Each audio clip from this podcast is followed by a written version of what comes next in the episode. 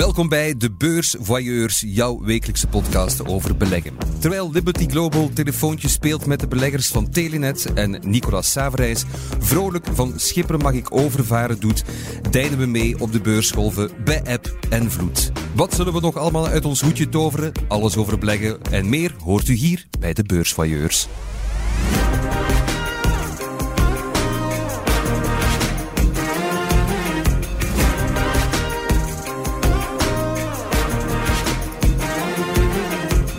Wat een heerlijk volk hier alweer aan tafel. Ellen Vermorgen en Serge Mampai van de Tijd. Welkom allebei. Dag Serge, dag Ellen. Dag Thomas. Dag Thomas. En vandaag ook een heel bijzondere gast. Welkom Michael van Drogenbroek. Dag Thomas.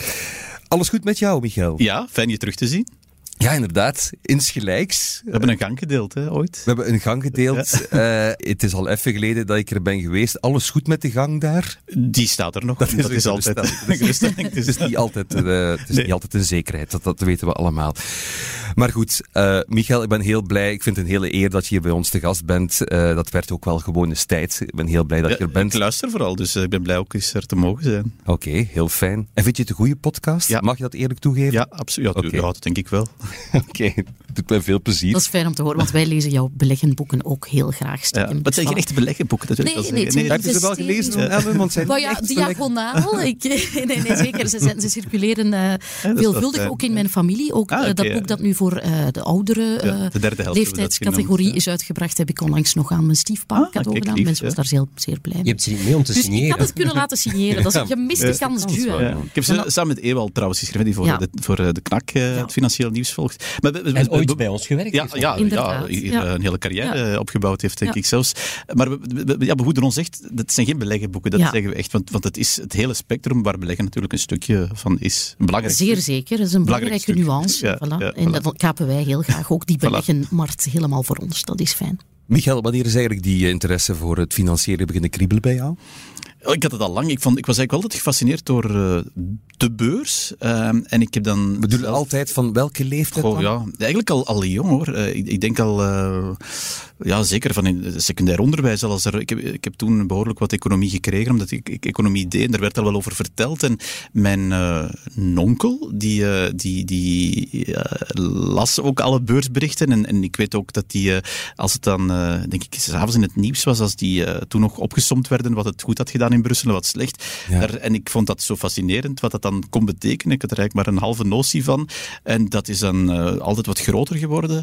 En dan eigenlijk door het werk het, het intens beginnen volgen, eh, net voor de bankencrisis uitbrak. En dan ben ik ook als belegger beginnen beleggen. Dus het was niet het ideaal moment als belegger. Als journalist was dat een heel interessante periode. Maar eigenlijk dan, dan is het eh, crescendo gegaan vanaf 2007, 2008. Ja. En is er een specifieke sector die op de voet volgt?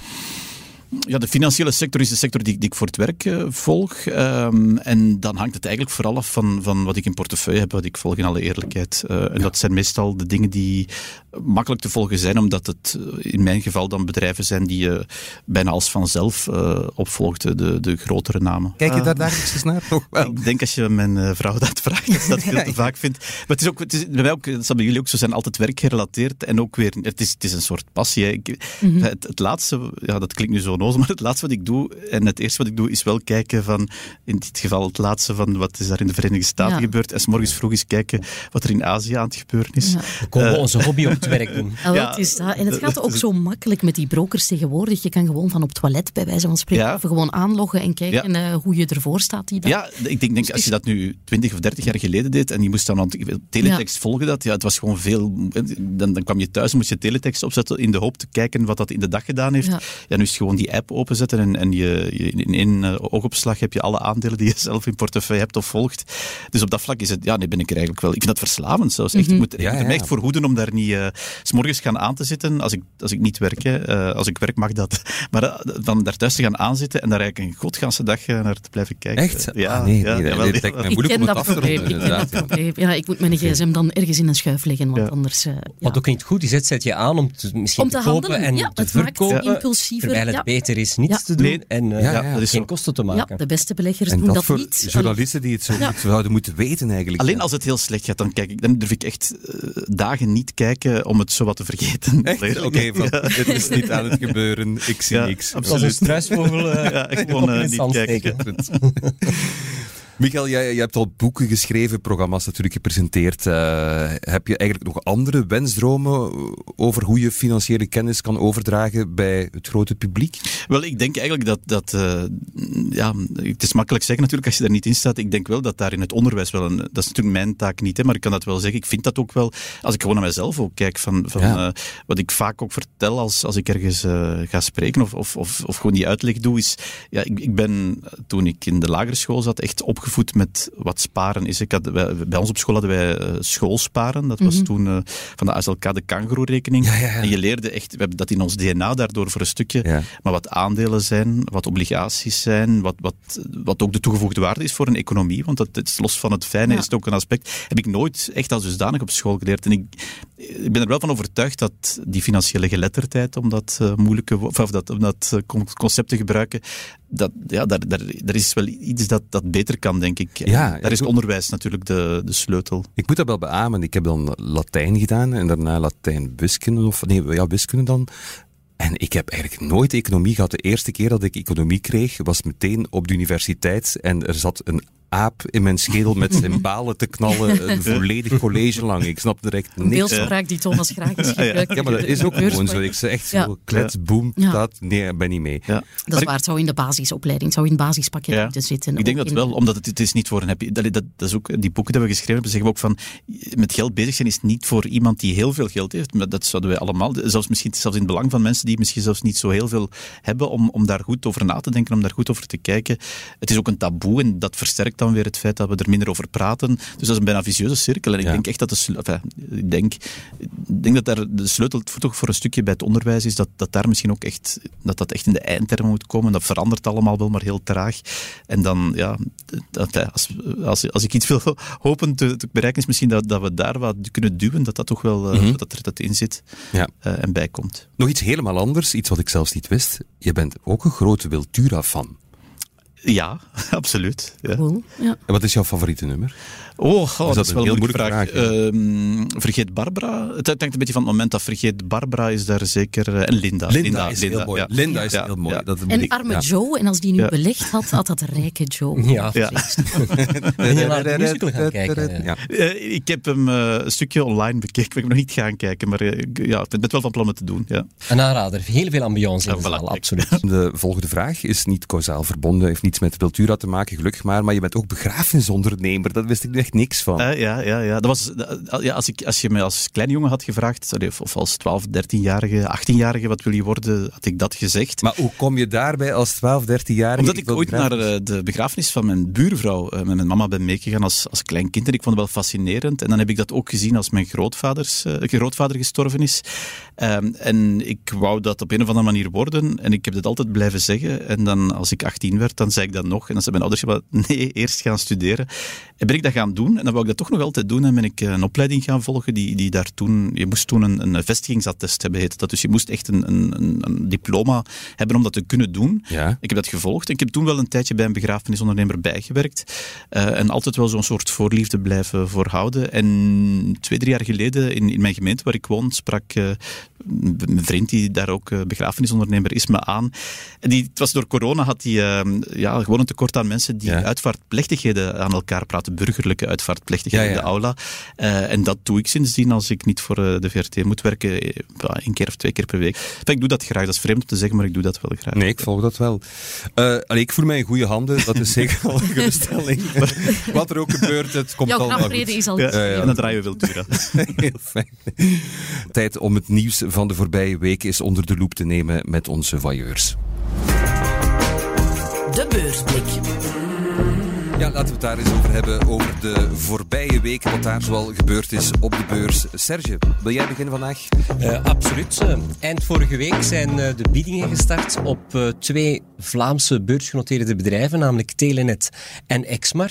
Ja, Telenet kennen we allemaal. Exmar is gespecialiseerd in het vervoer van gas. Het bedrijf maakt ook kleine olieboorplatformen, drijvende fabrieken om aardgas vloeibaar te maken of opnieuw te hervergassen. Dus een heel fascinerend bedrijf. De hoofdaandeelhouder wil dat nu uh, van de beurs halen tegen 12,10 euro. Ik heb gisteren met, uh, met hem, uh, Nicolas Saveris, ongeveer twee uur gesproken voor een interview in onze zaterdagkrant, mm -hmm. dat dan zal verschijnen. En uh, ja, natuurlijk, we moeten er eerst geen doekjes omwinden. De eerste reden waarom ze die, die bedrijven van de beurs willen halen, dat is omdat ze daar een financiële opportuniteit in zien natuurlijk. Zij zien daar ook uh, centen in. Maar uh, een belangrijke reden voor hem is dat hij ook meer vrijheid wil om niet meer zoveel verantwoording te moeten afleggen aan uh, de kleine beleggers. Ja. Um, hij, hij, is hij, is actief in fossiele brandstoffen, een sector die absoluut niet populair is nee. momenteel. Um, hij wil daar in verder gaan, maar tegelijk ook duurzamer worden. Bijvoorbeeld, hij denkt aan het uh, het vervoer van vloeibaar gemaakt CO2. wij kunnen bijvoorbeeld in de haven van Antwerpen het CO2 gaan opvangen, uh, het vloeibaar maken, in schepen stoppen en ergens in een Noors leeg gasveld uh, gaan dumpen. Is technologisch perfect mogelijk. Dat vergt echter enorme investeringen ja. en hoge risico's. En hij wil ja, die vrijheid hebben om niet meer uh, die risico's te moeten delen met de kleine beleggers, zeg maar. Uh, de vraag is natuurlijk, ja, biedt hij daar een goede prijs voor? Hè? Ja. Uh, sommige kleine beleggersverenigingen denken dat er gerust een paar euro's bij komen.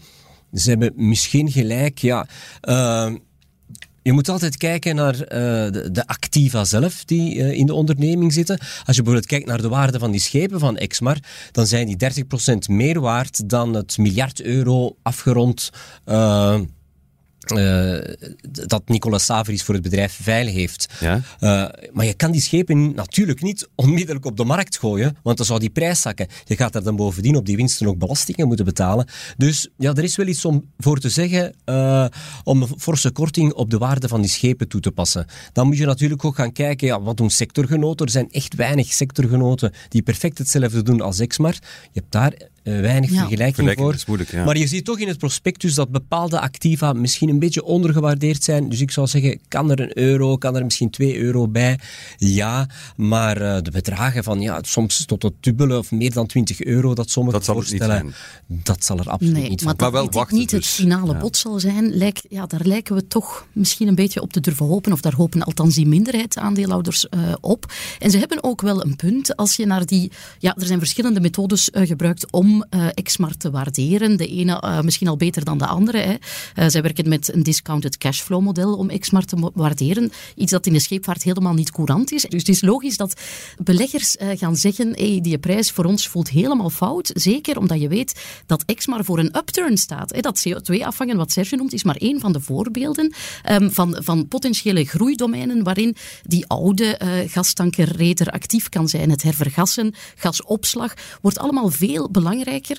Um, dus dan kan je uh, inderdaad het argument volgen van die kleine minderheidsaandeelhouders die zeggen wij willen toch ietsje meer boter bij de vis. Ja. En ja, anderzijds, bij... anderzijds, zijn er ook uh, bijvoorbeeld de tweede grootste aandeelhouders, dat is een Spaans uh, investeringsfonds, die gaan wel akkoord met het bod.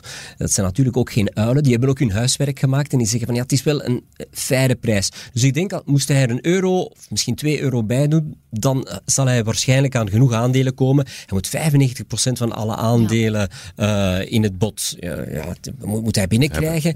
dan kan hij het waarschijnlijk wel van de beurs halen. Zijn die met meer dan 5% of niet? Het worden spannende weken, denk ik, om dat te Allee. weten. Want Telenet weet wel wat het is. Die, die hebben het uh, meegemaakt natuurlijk als ja, ja, ja, ja. Uh, voldoende tegenstand is voor het doen. Zij zijn wandelen gestuurd aan een bod van 35 euro in de tijd. Ik denk, als je in hindsight kijkt, zullen veel Telenet-beleggers zich daarvoor in de haren wrijven. Want nu de bieden vandaag is euro. veel, veel lager, maar maakt beter kans op slagen, omdat de kaarten voor Telenet nu helemaal, helemaal anders liggen. Zij staan voor giga-investeringen met heel weinig aandeelhouderswaarde in de komende jaren. Dus ik denk dat daar de kaarten voor dat bod duidelijk beter liggen dan, dan voor export. En wanneer weten we dat allemaal? Of, of, of het in dat, orde kan, komt? dat, Ja. dat zal zeker nog eh, maanden duren. Dus eh, de biedingen zijn net van start gegaan. Eh, Ja. Die duren enkele weken. Ik denk tot half juli Exmar ongeveer. is 13 eh, juli. Tussen de Vlaamse leeuwen en de Marseillaise eh, gaan we eens een keer luisteren eh, in Antwerpen. Maar Ja. dat is pas de eerste fase natuurlijk. is de eerste dan fase. kan eh, de bieder het bod heropenen. Meestal gebeurt dat dan ook. Eh, maar we gaan wel al half juli een eerste indicatie krijgen hoeveel beleggers er op die, op die prijs willen ingaan.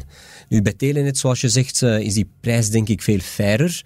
Eh, als je ook kijkt naar sectorgenoten als Proximus of Orange Belgium, eh, die zijn ook heel fors gezakt op de beurs. We moeten een glasvezelnetwerk gaan financieren. Eh, Proximus ligt voor op Telenet. Eh, in mijn straat, eh, in, mijn, in mijn gemeente, breken ze de straten open. Ja. Ik zie Proximus mensen ook aanbellen bij iedereen met Iedereen de hangt al vast aan de fiber. een- Iedereen is Ja. al... ja. Of je onmiddellijk een abonnement wil nemen. Dus ja, Telenet heeft wel wat achterstand goed te maken. Ja, Ja. Het zijn wel twee bedrijven die de Brusselse beurs weer verlaten als, het- als het Ja, eh, lukt ja. natuurlijk. Dat, is eh, eh, jammer daarna ja. natuurlijk. Dat Want dus hebben al zo. weinig Ja. bedrijven. En het probleem is dat er bedrijven van de beurs gaan. Dat is eigenlijk ja, een beetje de normaalste zaak van de wereld. Maar er komen er Er geen nieuwe bij in Ja, Brussel. klopt. Ja, en het is zo, ja, zeker eh, de, de familie Saverijs, dat is toch wel met een heel grote historiek nog. eh, die, gaat, die gaat zelfs helemaal terug tot de boelwerven en zo. Die zitten al jaren. Absoluut. Nicolas Savris eh, zei me gisteren nog van ja, wat we nu doen, wij, wij doen eigenlijk hetzelfde dan vroeger, maar vroeger bouwden we die schepen zelf. Nu zijn we een virtuele eh, scheepswerf. En we ontwerpen de schepen, maar we laten het ergens anders bouwen. Wat ik me bij die ehm, hetzelfde. uitkopen altijd afvraag, ook als, vooral zelf als aandeelhouder, is van... Is het de moeite om heel die rit uit te zitten? Want op het moment dat dat bod komt, gaat Ja. de koers meestal die richting uit. En ik moet eerlijk bekennen, ik heb het al een paar keer meegemaakt dat ik dan gewoon lui ben en het dan eh En alle begrip, verkoop. Michael, want inderdaad, er zijn elders ook lang, wel opportuniteiten. Als ja, jij zegt, het duurt ook wel lang. De rit, de rit duurt lang. Hè. Ja. En die ligt boven mijn aankoopkoers en Ja. ik heb een rendement Voilà. waar ik mij mee kan eh, vinden. Ja. waarom dan niet elders eh, opportuniteiten zoeken als jij die prijs billig vindt? Je verliest een paar Dan- procenten Ja. natuurlijk. Ja. En je moet dan ook de beurstaks niet betalen. Als, je ze, als je die aandelen verkoopt op de beurs, moet je die wel betalen. Ja, dat is Maar je loopt natuurlijk ook het risico niet, hè, zoals we met Telenet in het begin gezien hebben, zoals we ook met Orange Belgium gezien hebben. Er was ook een bod van Orange, de Franse moeder, op de Belgische dochter. Dat bod is uiteindelijk, ja, ze hebben alle aandelen ingeslagen eh, die ze aangeboden kregen, maar het aandeel is op de beurs blijven noteren en is intussen fors gezakt. Het dividend is geschrapt en dat dreigt ook met Telenet te gebeuren. Bijvoorbeeld wie niet ingaat op het bod, dreigt met aandelen over te blijven die veel minder liquide zijn, dus veel minder vlot verhandelbaar zijn. Ja. En ja, Die wordt gestraft. Het zou ook met Exmar kunnen. We moeten daarop blijven hameren, denk ik, dat Dus het gewoon risico bestaat. Koppig Als je zijn van niet- ik wil niet verkopen, het is niet de beste strategie. Het is niet altijd eh, de beste strategie, want niet wegneemt dat je wel protest mag voeren tegen een prijs die jou benadeelt of Ja. waar je, van jij voelt Ja. dat die jou benadeelt. Oké. Ja. Er zijn er toch wel wat geweest. Enfin, Ik denk ook aan Omega Pharma, dat toch ook zo'n verhaal is dat eh, als je dan wat Ja, langer absoluut. kijkt, altijd denkt van ja, eh, het kon toch ook anders geweest Dat, dat zijn. we niet toch, toch moeten wachten. Nee, maar, Ja. maar, maar Koeken heeft Omega Pharma van de beurs Zeer- gehaald. zeer En dan. Ja. e- even later, aan een veel hogere prijs aan een eh, Amerikaanse concurrent verkocht. Ja, sloebers. Dus, ja, ja. allemaal sloebers. Oké, laten we het daarop houden. Allemaal sloebers. Maar goed. Ellen, Ja, wat heb jij meegebracht? ik heb een sloeber. Ik heb een sloeber meegebracht. Ja, Dat is een bier, hè, Ellen? Die- die- ja, dat is ook een maar bier. Serge, wie, wie, wie brouwt dat? Eh, dat is brouwerij Roman. Roman. Ah ja, Ja, van Oudenaarde. wat? Oudenaarde, Ja, maar- prachtig. Ze biedt een sloeberke drinken. Maar ik heb een sloeber mee, Ja. die in het nieuws is. En dat is eh George Soros.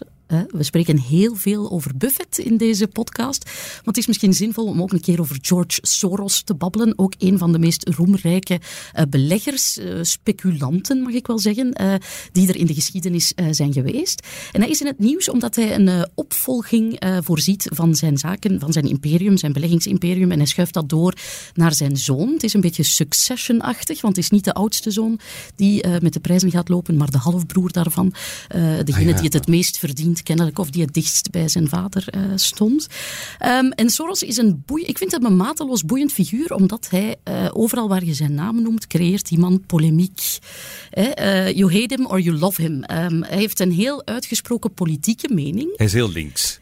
Ja, het is, het is een, een Wat, wat je niet, niet meteen eh, zou verwachten misschien. Nee, ja, misschien niet, hè. misschien niet. Hij is heel uitgesproken voor eh, een aantal eh, topics, bijvoorbeeld de Palestijnse kwestie. Hè. Ik ben ooit eens in Palestina geweest voor het werk en daar was een cameraman, een lokale mens waar ik mee samenwerkte, en die had op zijn laptop een foto van Soros geplakt. ja, ja, dat was daar, dat is, en hij is zelf een Jood, hè. hij is een holocaust-overlever, maar hij is, ehm, ja, hij, en dat wordt hem in het thuisland kwalijk genomen, dat hij een beetje misschien wat anti-Israëlische eh, gevoelens uit door eh, echt te proberen toch vredesoplossingen voor het Midden-Oosten eh, naar voren te schuiven. Ja. Ehm, daarnaast ja, rond andere topics, ja, veel democratische politici die hij vooruit helpt via sponsoring.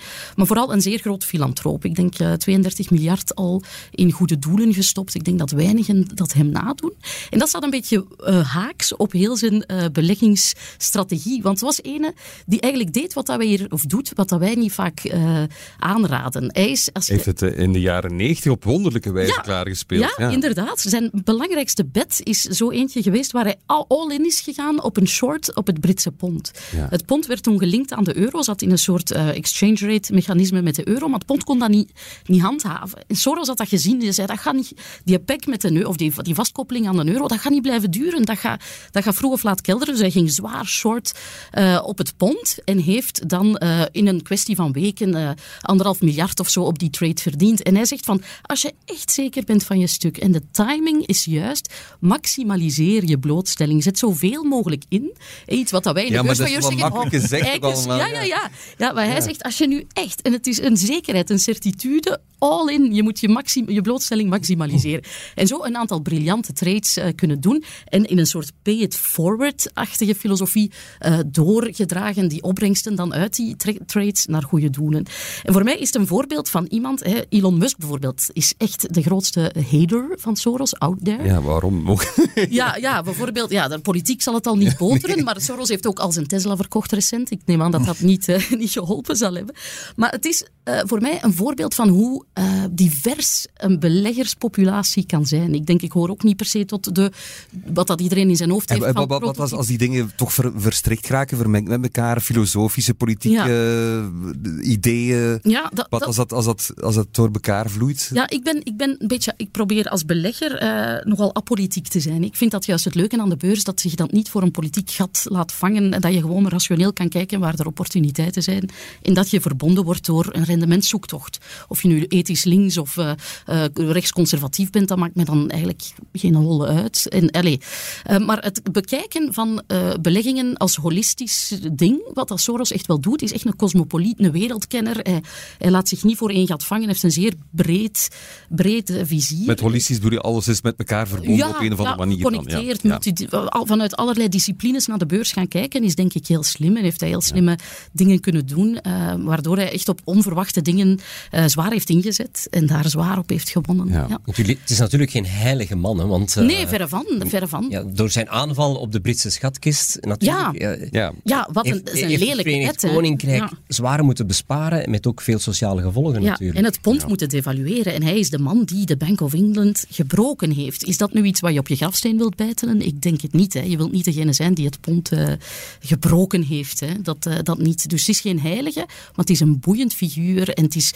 ja, het, het duidt erop hoe veelzijdig de beleggenwereld is. Heel benieuwd wat jij hebt meegebracht, Michael. Ja, op dat vlak iets, eh, iets, iets, iets minder eh, spannend, maar iets waar, waar ik heel veel zelf mee bezig geweest ben de voorbije weken al.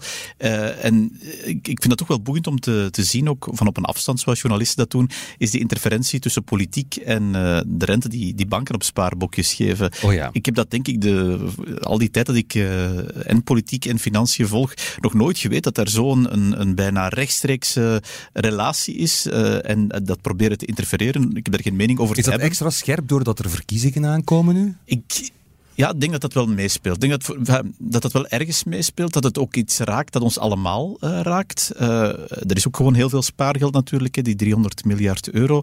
Ehm, maar gewoon de intensiteit daarvan vind ik wel echt opmerkelijk. En, en ik heb er geen goed... Dat is het voordeel. Ik heb er ook niks van te vinden. Ik mag er ook niks van vinden. Maar het valt wel op. Het- is echt iets wat, wat ik gewoon nog nooit eh, gezien heb. Eh, ook hoe, een instituut als de Nationale Bank eh, eigenlijk bijna ja, gebruikt wordt, is het niet. Maar afhankelijk van of het goed of niet goed uitkomt, op, op ter verantwoording gebracht wordt of niet. Ik vind dat wel allemaal opmerkelijk, hoe dat, dat dan speelt.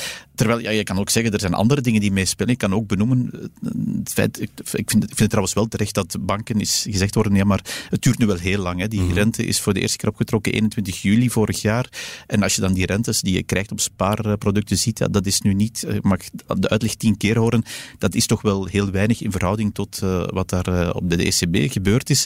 Um, maar ja, goed, de sleutel ligt denk ik voor een stukje ook bij ons allemaal. Wij ja. sparen, er is ook geen enkele reden, wij sparen gewoon zo ontzettend veel. Wij, wij, wij hebben ook niet de neiging om ons spaargeld zomaar te transfereren. Um, dus ja, dat, is ook een, dat kan ook een antwoord zijn. Uh, kijk, kijk eens naar uzelf en begin eens en, en, en vergelijk wat meer. En, en, ga misschien wat sneller naar een, een kleine speler die wat meer rente biedt. Of ja. kijk naar alternatieven. Ja, dat vind ik een superbelangrijk punt, want we zijn lui als spaarders. Ja. Terwijl je alle vrijheid hebt om je spaargeld te transfereren naar kleinere banken. We hebben er een aantal waar er hogere er rentes worden, uh, worden, geboden. Dus je moet, ja, dat is bij Electrabel in der tijd ook zo geweest. Die markt werd opengebroken. Iedereen bleef zitten bij Electrabel, want we, we kenden dat. We mhm. voelden ons daar goed. Um, maar dan stapsgewijs, hè, en Electrabel kon dan de prijzen hoog houden hoe ze waren, maar stapsgewijs zijn er dan toch uh, ja, disruptors of, of, andere aanbieders gekomen en hebben mensen toch gezegd van zich, uh, aan die prijzen, ik ga ik ook wel een keer uh, kijken over De Haag bij een andere elektriciteitsaanbieder. Dus ik denk ja. dat we van dat lui sparen een ja. beetje af moeten en dat dat een beter idee is dan politieke bemoeiing. En ik spreek me daar niet graag over uit. Lijkt me gewoon, zeker in de bankensector, toch niet, niet zo wenselijk. Maar wat ik vooral een beetje zorgwekkend vind, uh, het elke keer weer is. Dat dat nu wettelijk ingrijpen is niet wenselijk, zegt de Nationale Bank. Want dat zou wat nipt kunnen zijn voor sommige banken. Ja. Ja, en dan moeten we ons rustig voelen. Eigenlijk hebben we die al, al gered. Ja, dat, en dat nu zitten we hier en wel op boekerwinsten, maar ja. het is wel nog wat nipt. Ja, ja, ja. en anderzijds, het is wat dubbel. Hè. Ik, ik, ik weet een paar weken Vroeger geleden... kreeg je gewoon een rugzak, dan was het geregeld met van, van, de, van de NASLK. Van de NASLK, ja, de een lelijke paarse rugzak. Dat was de generale bank. Ja, inderdaad. maar maar de, allee, ik denk de Nationale Bank heeft wel al diverse signalen gegeven, vind ik ik, weet een paar dagen voordat uh, ze dan echt met dat advies kwam, was het een uh, persconferentie over de stabiliteit van de financiële sector. Toen, toen werd gezegd al van, ja, maar ja, banken moeten ook wel opletten. Uh, die stabiliteit komt er ook omdat wij trouwe spaarders zijn. Hè. Dus eigenlijk zeggen van, ja, ja. Zet, zet, toch wat in. Ja, je, op een bepaald moment is er... Allee, banken hebben ook een soort maatschappelijke verantwoordelijkheid. Hè. De, de, los van het financiële verhaal is er denk ik toch ook wel... Ja, je mag daar toch wel van Zeker, verwachten dat absoluut, daar een, een, een fair verhaal is. Ik denk ook wel, een, een van de aspecten die misschien meespeelt, dat is een van de eerste dingen die ik ooit als journalist, als financieel journalist gevolgd heb, is uh, iSafe, was het zeker, die IJslandse uh, prijsbreker ja. hier, die, die en, net... Kopting. Die Kopting, uiteraard. Was, ja, Kopting, ja, die, die hier ook toch voor gezorgd hebben dat er ja, toch minstens even grote paniek is geweest. Ik heb die mensen dan uh, tien jaar later nog eens opgezocht. Dat waren mensen die hoopten van inderdaad wat meer rendement te krijgen. Waarschijnlijk toen minder mee bezig met van, ja maar wie zal ervoor zorgen als dat verkeerd loopt? Ja, ik herinner me die mensen, zeker die mensen van Kopting hebben maandenlang, denk ik, zo tussen, en ICE heeft trouwens ook, uh, ja, ik, in, ja, die in hebben lang in limbo gezeten, dat ja. ze niet wisten of ze hun geld gingen ja, ja. Dus op dat vlak snap ik dat er misschien ja. wat, wat, wat uh, ja, behoedzaamheid, behoedzaamheid is, of wat, er, ja, wat sceptisch is. En dat is inderdaad goed, want met te hoge rentetarieven gaan uh, zwaaien, je moet dat ook wel wantrouwen als klant. Hè? Allee, vind ik. Uh, je moet zien dat de bank waar je bij zit voldoende gecapitaliseerd is. Hè? We hebben er in het heel recent verleden, hè, Kaupting zit al wat mm -hmm. verder in het geheugen, hebben we er nog zien omvallen. Ik heb liever veilig spaargeld dat iets minder opbrengt dan uh, no spaargeld at all eigenlijk. Ja, maar tegelijkertijd doet mij wel aan denken, het was, het was toch jij Serge die er nog eens vertelde, dat is er een depositorekening van de overheid die, die, die bijna 3% Ja, maar ze hebben naar beneden gegaan. Ja, dat is dan het ironische. Dat hebben ze laten Als de banken meer rente op een spaarboekje gaan geven, dan gaan ze waarschijnlijk ook meer rente vragen op de leningen die we bij hen aangaan. Uh, als je een auto wil kopen, als ja. je een hypotheek aangaat voor een woning.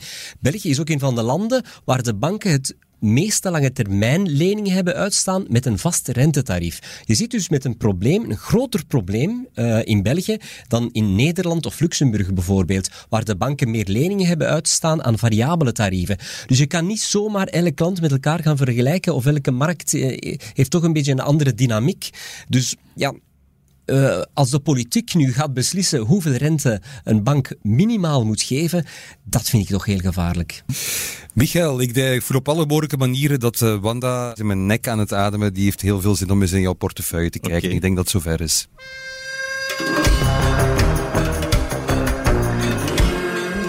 Show me the money. Ja, ik verdwijn in het decor. Besteed het programma graag uit aan Wanda. De vragencomputer bij de tijd. Er zitten 20 vragen in Wanda verstopt. En dus heel simpel. 1, tot 20, een cijfer, mag je eh, even oproepen en dan komt er gewoon een vraag uit, Wanda. Zo simpel is het. Mijn lievelingsgetal 3. Is dat jou, waarom is dat jouw lievelingsgetal? dat een mooi getal. Oké. Wat was jouw beurs-aha-moment? Zeer goed eh, qua vraag, maar het antwoord hoor je dadelijk na dit. Journalist Michael van Drogenbroek is hier te gast vandaag bij de Beursvailleurs. En we zijn bij de eerste vraag van Wanda beland, die luidt... Wat was jouw beurs-aha-moment? Ik denk dat dat toch corona moet geweest zijn. Eh, die zwarte zwaan, die januari 2020, ik- de, de, de markten deden het eigenlijk goed. Eh, dat was eh, een moment dat, denk ik, ook de Bel 20 bijvoorbeeld op een, op een hoog pijl stond sinds eh, 2007. Ehm, dus alles liep goed tot daar eh, corona opdook. En daar in een paar weken tijd, en dus dat was het moment dat ik mijn gsm vooral niet bekeek, maar het, was, dat, het waren dagen, dat was drama. Dat, dat, allee, dat Ja. werd alleen maar erger en erger en erger. En toen heb ik iets gedaan wat ik eigenlijk normaal niet doe. En achteraf ben ik er blij om. Ik heb op een bepaald moment toch een Verkocht. deel verkocht eerst. Verkocht. Met het idee van dit gaat nog. En dat was echt pijn. Ja, ik vond het echt niet evident, omdat ik. eh, Ja, iets verkopen wat op verlies staat, is, is, eh, ik vind dat altijd moeilijk. Ik heb dat toen gedaan en ik ben eh, dan een goede maand later in diezelfde aandelen terug kunnen instappen, die dan nog forser gezakt Ah ja, waren. En dat bleek uiteindelijk een, een goede beslissing, maar ik wil dat wel liever niet meer meemaken. Maar het was wel dat eigenlijk een beetje bijna paniekvoetbal op dat moment. Ja, maar het was volle paniek. Nee, dat, dat, het was volle paniek. Dat, dat, dat- die capitulatie, dat moment kwam er natuurlijk aan, alleen je wist het niet wanneer. En uiteindelijk is er dat snel. eh, Dat blijft nog altijd indrukwekkend. Ik denk dat het 13 of 14 maart was dat het dieptepunt toen bereikt Ja, was. min 16,5 procent voor de Bel 20. Ja, en we zaten op. Min Ja. 40% voor eh, de MSCI World, Ja. denk ik. Ja. Maar kijk, iedereen weet het nog. Ja, ja, dat is iets dat je als journalist ook nooit meer gaat meemaken. Ja, ik hoop Een het. fantastische opportuniteit. Ja, dat was een koopportuniteit. Ja, maar voor jou ook damage control. Ja, je hebt ja, het kunnen de ja, schade ik heb de twee kunnen combineren. En op de lange termijn, want het is dan uiteindelijk, denk ik, in, in eh, de zomer zaten we al terug op het niveau van eh, januari. Ja. Was het eigenlijk een, een, een goede beslissing. Enfin, het, was niet, het was niet de meest fantastische, omdat er natuurlijk ook veel eh, verloren was. Maar eh, ik ben wel blij dat ik dat toen gedaan heb, maar ik wil het wel nooit meer meemaken. Dus op dat vlak is het iets wat Ik denk ook altijd dat we zo'n. V-shape, zeg nooit, nooit zo'n herstel, allee, die- vorm, Ja. ja, ja ik, ik, ik, dat is nu nog altijd, als je in Bloomberg eender welke grafiek opzoekt, zie je daar die V. Allee, het is een waanzinnige, ja, het snelste het beursherstel snelste ooit. beursherstel, de snelste crash en de Ja. snelste Ja. herstel. En vooral zo- ik weet nog, de, de perfecte timing daarvan Ja. was toen eh, Pfizer met een persbericht kwam dat ze een vaccin Ja, ontwikkeld november, hadden. begin Ja. november eh, 2020. En dan zag je die beurzen dag na dag. eh, klopt. Moet jij je portefeuille altijd aan meneer De La Place laten zien elke week, of valt dat mee? Nee, eh, maar ik ben er ook heel voorzichtig Ja. in. En, en gewoon, ja, het idee, ik wil, het idee al dat, dat die ooit zou kunnen, moeten ter verantwoording Ja. geroepen worden. Ik herinner me vroeger, dat ze doen dat nu al, eh, enfin, ze zullen het nu niet meer doen, maar Telenet gaf vroeger eh, haar resultaten onder embargo tijdens Klopt, de dag ja. zelf nog.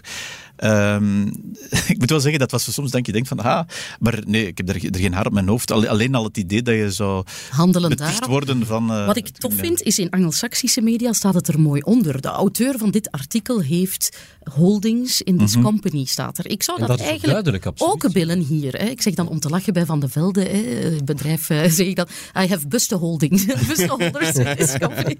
ik heb geen aandelen erin. Maar ik bedoel, voor mij zou dat een, een heel mooi iets zijn, mochten we full disclosure zeggen, eh, stel dat we eens over een aandeel schrijven, dat je gewoon onderaan zegt, ja, Want weten jullie dat van elkaar, of is het een beetje zoals een, voor wie je stemt? Dat zeg je eigenlijk niet echt, je kan het vermoeden, maar... Ehm, Nee, is wij, niet- allee, eh, op de vloer eh, ja, praten wij daar. We zijn een heel collegiale kliek. En dat maakt dat je dus tussen pot en pint ook wel eens eh, over je aandelen babbelt. Als onvermijdelijk. Zelle iets koopt, ze kan daar niet over zwijgen.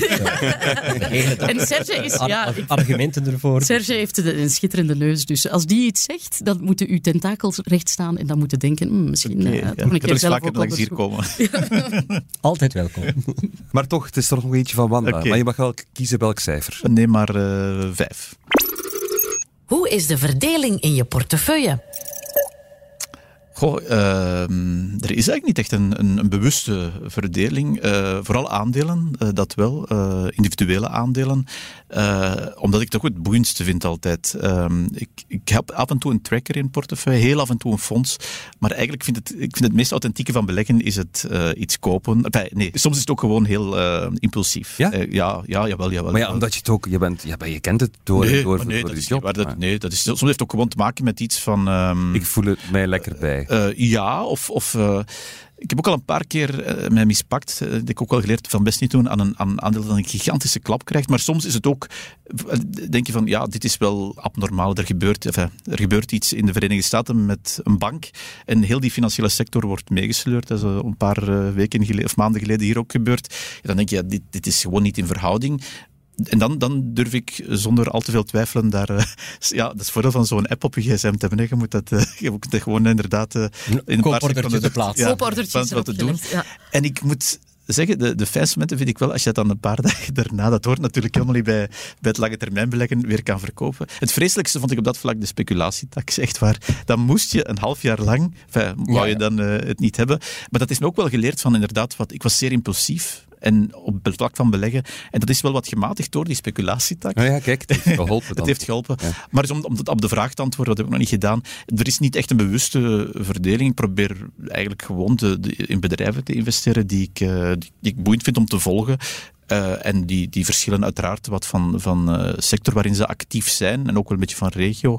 Maar er is, er is geen, geen, geen groot plan of zo dat eraan uh, vooraf gaat. Biotech heeft me veel geleerd, ten goede en ten kwade. Ja. maar dat is, zoals bij, dat is binaire. En ik merk wel hoe ouder ik word, dat ik daar toch probeer van niet meer te veel uh, naar te kijken, naar die biotech, omdat het echt is gewoon echt binair. Het, het, het, gebeurt. En zelfs, zelfs als het gebeurt, het thrombogenics is uiteraard het voorbeeld waar dan uh, Maar bij binair bedoelt het is 0 of 1. Ja. ja. En zelfs als het dan 1 is bij, met thrombogenics, toont het aan dat het dan toch nog allemaal kan verkeren. Ja, dat, ja. dat heel...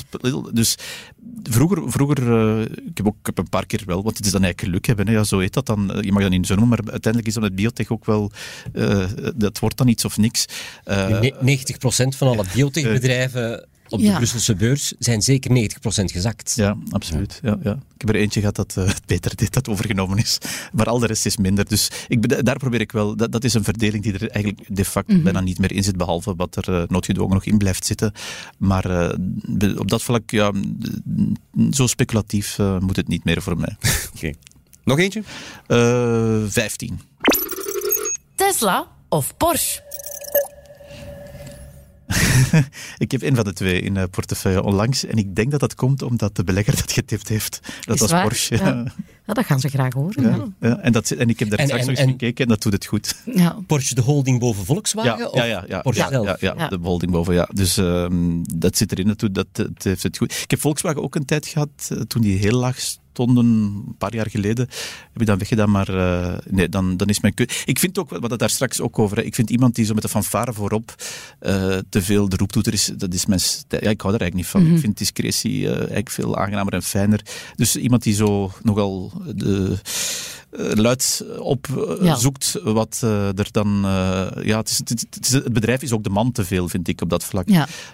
Dat, dat, daar hou ik niet zo van. Dus mm, ik zal niet snel Tesla in portefeuille hebben, denk mhm. ik. Niet, en om, niet te, ik niet en om mee te rijden, Michael? ja, je weet waar ik werk. nee, nee. nee, dat ook niet. Nee, maar nee, ook als... Ook al, nee, ja, goh, ik, ik ga mensen schofferen, maar het is, ja, het is iets waar ik liever...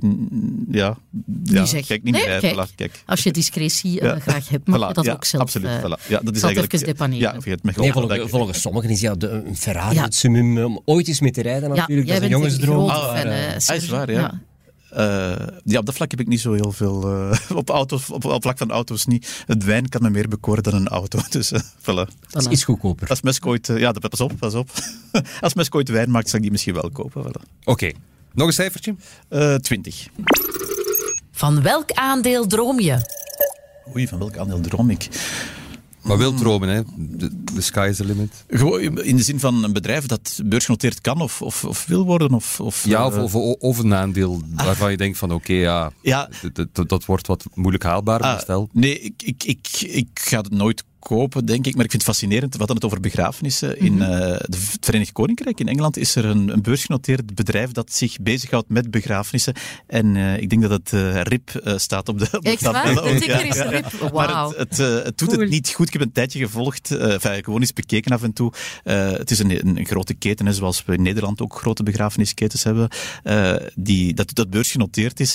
maar ik heb het gewoon eens een, een, tijdje gevolgd omdat ik het wel ja, fascinerend vond. maar ja, ik, had, ik ga het niet kopen, maar ik vind het wel een, een, uh, een fijn aandeel om ja. gewoon Hoe heet het bedrijf? Ja, dat weet ik zelfs niet. Ik weet ja. dat het... Uh, de ticker is RIP. Ik, ja, dat RIP is, ja, kijken. In de VS zijn er ook enkele begrafenisondernemers ah, die op de beurs staan. Ja. Voilà, dus je kunt misschien een eigen fondsje voilà. creëren met beursgenoteerde uitvaarttracker. Ja. Demografisch lijkt me dat wel een groeimarkt. Profiteert van de vergrijzing. Ja, c'est ça. Dankjewel, Michael. Je hebt Wanda uh, ja, fantastisch doorstaan. We gaan even naar een luisteraar van ons, want die popelt van ongeduld om een vraag te stellen. De hulplijn. U vraagt, wij draaien eigenlijk. Het is te zeggen, ja, wij, wij bellen naar u als u een vraag heeft gestuurd. En dan proberen we u zo goed als mogelijk daarbij te helpen. Het is te zeggen, alle specialisten hier aan tafel, want ik weet uiteraard van niks.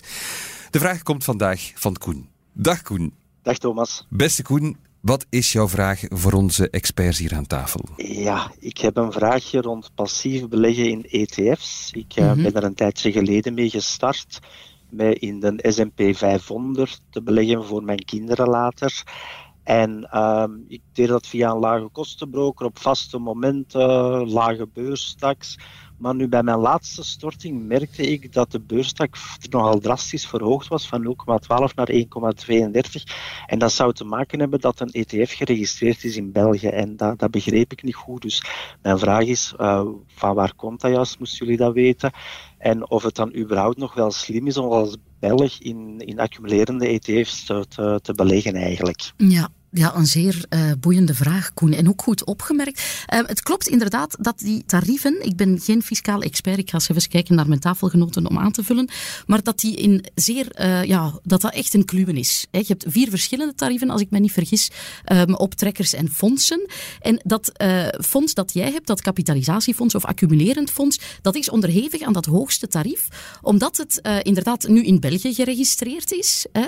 En omdat het accumulerend is en omdat je daar dus uh, je dividenden worden geherinvesteerd. En dat maakt dat je geen roerende voorheffing hebt moeten betalen, zoals bij een distribuerend fonds. Hè. Daar, uh, telkens als je een dividend ontvangt, dan moet je 30% roerende voorheffing uh, betalen. En daarom redeneert de Belgische fiscus op dit kapitalisatie- of accumulerend fonds, moet jij ook um, ja, moet jij dus een hoger, hogere TOB of beurs, beurstransactietax betalen. En dat is inderdaad een beetje pervers. En jij stelt vast dat dat gebeurt omdat dat fonds nu in België geregistreerd geregistreerd is. En dat vind ik eigenlijk jammer. Ik denk dat dat een fiscale aberratie is. Omdat van zodra er één uh, component van dat fonds uh, ja. Belgisch is, gaat de fiscus dat in globo, in, in het geheel, als een Belgisch fonds uh, beschouwen. En dat is een beetje de pech dat je hebt, want dan leid je beleggers eigenlijk naar niet geregistreerde fondsen. Dat is eigenlijk misschien de tip uh, dat daarin schuilt. Ook al geef ik die niet graag als tip, dat je beter voor een niet geregistreerd fonds uh, gaat, om dan uh, dat hoge tarief te omzeilen. Dus ik vind dat, ja, het, is, het is een jammere zaak ja, dat dat, dat, dat zo'n woekering is. Kijk, ik dacht dat het alleen bij de verkoop was, hè, maar het is dus kennelijk ook bij de aankoop. Um, dat was mij niet bekend. Um, maar voilà, dat, dat vind ik ja, toch een zeer grote rem op, op ETF-beleggen en iets wat je doet dikwijls als pensioenspaarding. Jij zegt, ik doe het voor mijn kinderen. Ja, dat is dan uh, niet fijn als je uh, dat ooit, uh, daar ooit uit wilt cashen. Dat je dan, en je hebt daar mooi in gespaard, dat je daar 1,32 procent is wel een stevig tarief. Dus ik zou willen zeggen, als meneer Van Petegem luistert, om eens onder de loep te nemen. Ik ben altijd voorstander van de belegger als belastingbetaler. Ik vind dat we onze fair share moeten doen. Maar dit is eigenlijk aberrant en niet logisch dat er vier tarieven zijn en dat eigenlijk een, een veilige belegging gepenaliseerd wordt en dat je een beetje gedwongen wordt om in een niet geregistreerde ETF te gaan beleggen. Wat denk ik voor de fiscus toch niet wenselijk uh, is, ook niet. Ja. Wel, eigenlijk is er niks veranderd. Uh, wat wel zo is, dat heel wat brokers vroeger de verkeerde fiscaliteit toepasten. En dan is ja. er een meer duidelijkheid gekomen. Uh, de brokers dachten namelijk, wanneer je één compartiment registreert, uh, maar het andere niet, dat je dan de lagere tax moet betalen. Het blijkt echter van vanaf het moment wanneer er slechts één compartimentje van een hele reeks trekkers geregistreerd is, dat dat geldt voor die hele reeks. Of dat ja. nu een kapitalisatietrekker is waar de, de dividenden geherinvesteerd worden, of dat je die dividenden ontvangt, uh, dat maakt niet uit. Je moet altijd die 1,32% betalen. Mm -hmm. Nu, in dit geval, concreet zou ik aanraden, switch gewoon van trekker. Ja. Er zijn betrouwbare trekkers genoeg die niet geregistreerd zijn, uh, waar je nog altijd het laagste tarief op betaalt. En je mag het niet onderschatten natuurlijk. Als je elke maand uh, een bedrag investeert en je moet daar ja, ongeveer een vol procentpunt meer voor betalen om die aan te kopen, bij verkoop ook nog eens, ja, dat scheelt wel uh, in je rendement op het einde. Er zijn trekkers genoeg. Zelf bijvoorbeeld investeer ik regelmatig in uh, de MSCI World Index, waar heel wat trekkers op bestaan, in Europa geregistreerd. Ehm, ja, dat is perfect mogelijk aan het laagste tarief. Ook distributietrekkers waar telkens de dividenden gerinvesteerd worden, dat is de beste manier. Dus ik zou zeggen, stop met die Vanguard-tracker en schakel gewoon over naar een andere. Ja, en die, met dat voorbehoud wel, uh, denk ik, Koen, dat ook die trekker eventueel ooit geregistreerd... Want dat is wat er met jouw trekker gebeurd is. die was eerst, het, niet geregistreerd. En dat, dus dat is geen certitude. Je moet daar inderdaad dan uh, zeer waakzaam uh, op blijven. Maar heel blij met jouw vraag, omdat die dan misschien toch wel een keer dat onderwerp onder de aandacht brengt. Hè. Die vier tarieven, die weinig transparante tarieven en die misschien de foute dingen penaliseren. En het is dit weekend, het weekend van het conclave over de fiscale Aha, hervormingen voilà. trouwens. Dus, voilà. Dit zal nu wel in de tafel maar, maar in, ik denk in het totaalpakket zal daar de roerende voorheffing toch wel, neem ik aan, ook wel uh, naar gekeken worden, zeker. Ja, wel, laat ons hopen en laat ons hopen dat degenen die daar rond de tafel zitten ook een keertje... Laat ons hopen dat er een nieuwe speculatietax komt, want uh, die tax heeft uiteindelijk veel minder opgebracht. Het was eigenlijk negatief voor de schatkist, want mensen, ja, uh, zoals jij, Michael ze stopten met handelen, waardoor de uiteindelijke belasting uit beurstransacties veel lager lag dan, dan met die nieuwe tax. Ja. Dat wat die opbracht ook, bracht ook niet veel. Het, het, het, was een dubbel uh, negatieve Het heeft ons heel wat geld gekost. Ja, dat is zo. Beste Koen, was dat een uh, bevredigend antwoord? Heb je er iets aan gehad? Ja, ja, zeker. Maar ik had nog een klein bijvraagje. Okay. Ja. Groot gelijk, je ah, hangt hier nu toch, hè, Koen? Voilà, inderdaad. laat maar komen. Um, dat verschil tussen die accumulerende en distribuerende, dat vind ik ook een beetje raar. Want mm -hmm. inderdaad, bij de accumulerende worden de dividenden herbelegd. En dan zou je ook verwachten dat dat fonds een hogere beurskoers heeft dan de distribuerende. Maar bijvoorbeeld bij de S&P 500 is de koers van de distribuerende altijd net iets hoger dan die van de accumulerende. En dat begrijp ik ook niet goed. Ja. Is het startpunt hetzelfde? Dat is natuurlijk ook uh, de beginvraag. Het kan zijn dat die koersen verschillen, maar gaan zij uit van hetzelfde startniveau? Want normaal natuurlijk moet een uh, kapitaliserende tracker uh, op termijn meer opbrengen. Dat is ook bijvoorbeeld zo voor de DAX-index. De mhm. DAX die doet het uh, systematisch altijd wat beter dan, dan de, de, rest van de Europese indexen. Dat komt omdat de dividenden daar blijven inzitten. Mm Bij de ja. 20 of de AX is dat niet zo. Met die trekker zou dat in principe hetzelfde moeten zijn. Dus ik vermoed dat het ligt aan uh, de, ja, de initiële waarde van die trekker. Oké, okay. dat is duidelijk. Koen, veel succes. Als er terloops nog vragen zijn, je weet ons altijd te vinden. Hè? Is goed, dankjewel. Dag, Fijne dag. Dag Koen. En heeft u zelf ook een vraag voor de beursvailleurs? Haarzel niet. Aarzel niet om ze te stellen. Het kan via podcast.tijd.be. Bedankt allemaal om uh, zo uh, gretig en fijn mee te denken. Ik hoop dat Koen geholpen is. Ik ben vrijwel zeker van wel. Genoeg stilgestaan bij deze week. Tijd om vooruit te blikken naar volgende week. De blik vooruit. Ja, spreek voor zich. Eens kijken wat er komen zal. Ellen, ik begin graag met jou. Ja, waar kijk jij naar uit? Ja, uh, waar ik naar uitkijk uh, is uh, eigenlijk een klein beetje wie in Amerikaanse aandelen belegt, heeft een lang weekend. Wij weten dat misschien niet, maar maandag is Wall Street gesloten omwille van een zeer recente feestdag die nog maar enkele jaren bestaat. En dat is Juneteenth. Ik weet niet of jullie er al van gehoord hebben. Dat is eigenlijk een feestdag die het einde van de slavernij herdenkt in de Verenigde Staten. En dat is een publieke verlofdag. En de beurzen zijn dan ook dicht. Uh, voilà.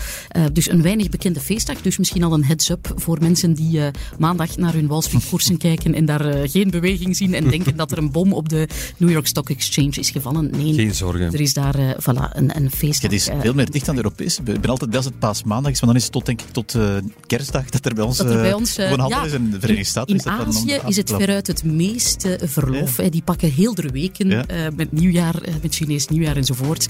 Dus ik denk inderdaad dat, dat wij in Europa de hardste werkers zijn wat dat betreft. Maar voilà, dus Juneteenth op maandag, de beurzen van New York gesloten. Waar kijk jij naar uit? Wel, we komen in een van de meest nieuwsarme periodes uh, op de beurs terecht. De centrale banken hebben hun ding gedaan uh, deze week. Het kwartaalcijferseizoen is voorbij. Macro-economisch is de agenda bijna leeg, maar uh, er zijn toch een paar cijfers die nog op programma staan in de VS over de woningmarkt. Nu, er zijn, worden een kwart minder woningen in de VS verkocht dan vorig jaar. Je zou denken, ja, dat gaat op de prijzen beginnen wegen. Dat klopt. Uh, na denk, een record van 132 maanden stijging op rij zijn die prijzen al drie maanden aan het zakken. En dat is belangrijk voor een bedrijf als De Keuning bijvoorbeeld. Hè. Dat maakt uh, een West-Vlaams bedrijf. Dat maakt uh, PVC-profielen een groot deel, dus ramen en deuren voor de Amerikaanse bouwmarkt. En we moeten dus zien hoe die markt van, van bestaan de woningen, de renovatiemarkt evolueert om te kunnen voorspellen wat uh, de omzet van de koning uh, in de VS gaat doen. Ja. Dat ook goed is voor een, uh, voor een kwart van de omzet ongeveer. Oké. Okay. Michael? Wel, wat Serge net zei, iets dat er uh, aankomt, de ECB-beslissing, uh, die natuurlijk wel min of meer vaststaat. En ik denk voor ons ook een beetje een bijzonder moment. We hebben dat nu echt heel intensief gevolgd. Dat is niet iets wat wij voor het journaal echt elke keer uh, brengen. Maar het voorbije jaar was dat wel zo. Elke verhoging brachten we. Misschien dat het nu voorlopig een van de laatste keren is dat we er zo groot ook aandacht zullen aan besteden. Dus het is een beetje een speciaal moment. Oké. Okay. Goed, dit was het voor vandaag. Ik bedank onze beursvoyeurs van dienst Ellen Vermorgen, Serge Mampai en natuurlijk onze bekende voyeur Michael van Drogenbroek. Ook grote dank aan de luisteraar Koen en zijn boeiende vraag. Volgende week zijn we opnieuw. Als je niet kan wachten tot dan, luister dan zeker naar onze Beursvoyeurs Off the Record aflevering met Philippe Gijsels, hoofdstratege bij BNP Paribas Fortis, in een openhartig gesprek met onze allersympathiekste Ellen Vermorgen. Tot volgende week. Hallo Beursvoyeurs, de podcast. Bah, nog nooit gedaan. Man, man, wat gaan ze nog uitvinden? Maar bon, het is goed. Ik kom af, hè alles nog proberen voor ik afscheid neem van de beurs. Zal pikken. tot dan. Dit was de Beursvoyeurs. Presentatie door Thomas de Soete, productie door Anne-Sophie Moerman. Mis het beursnieuws niet op tijd.be.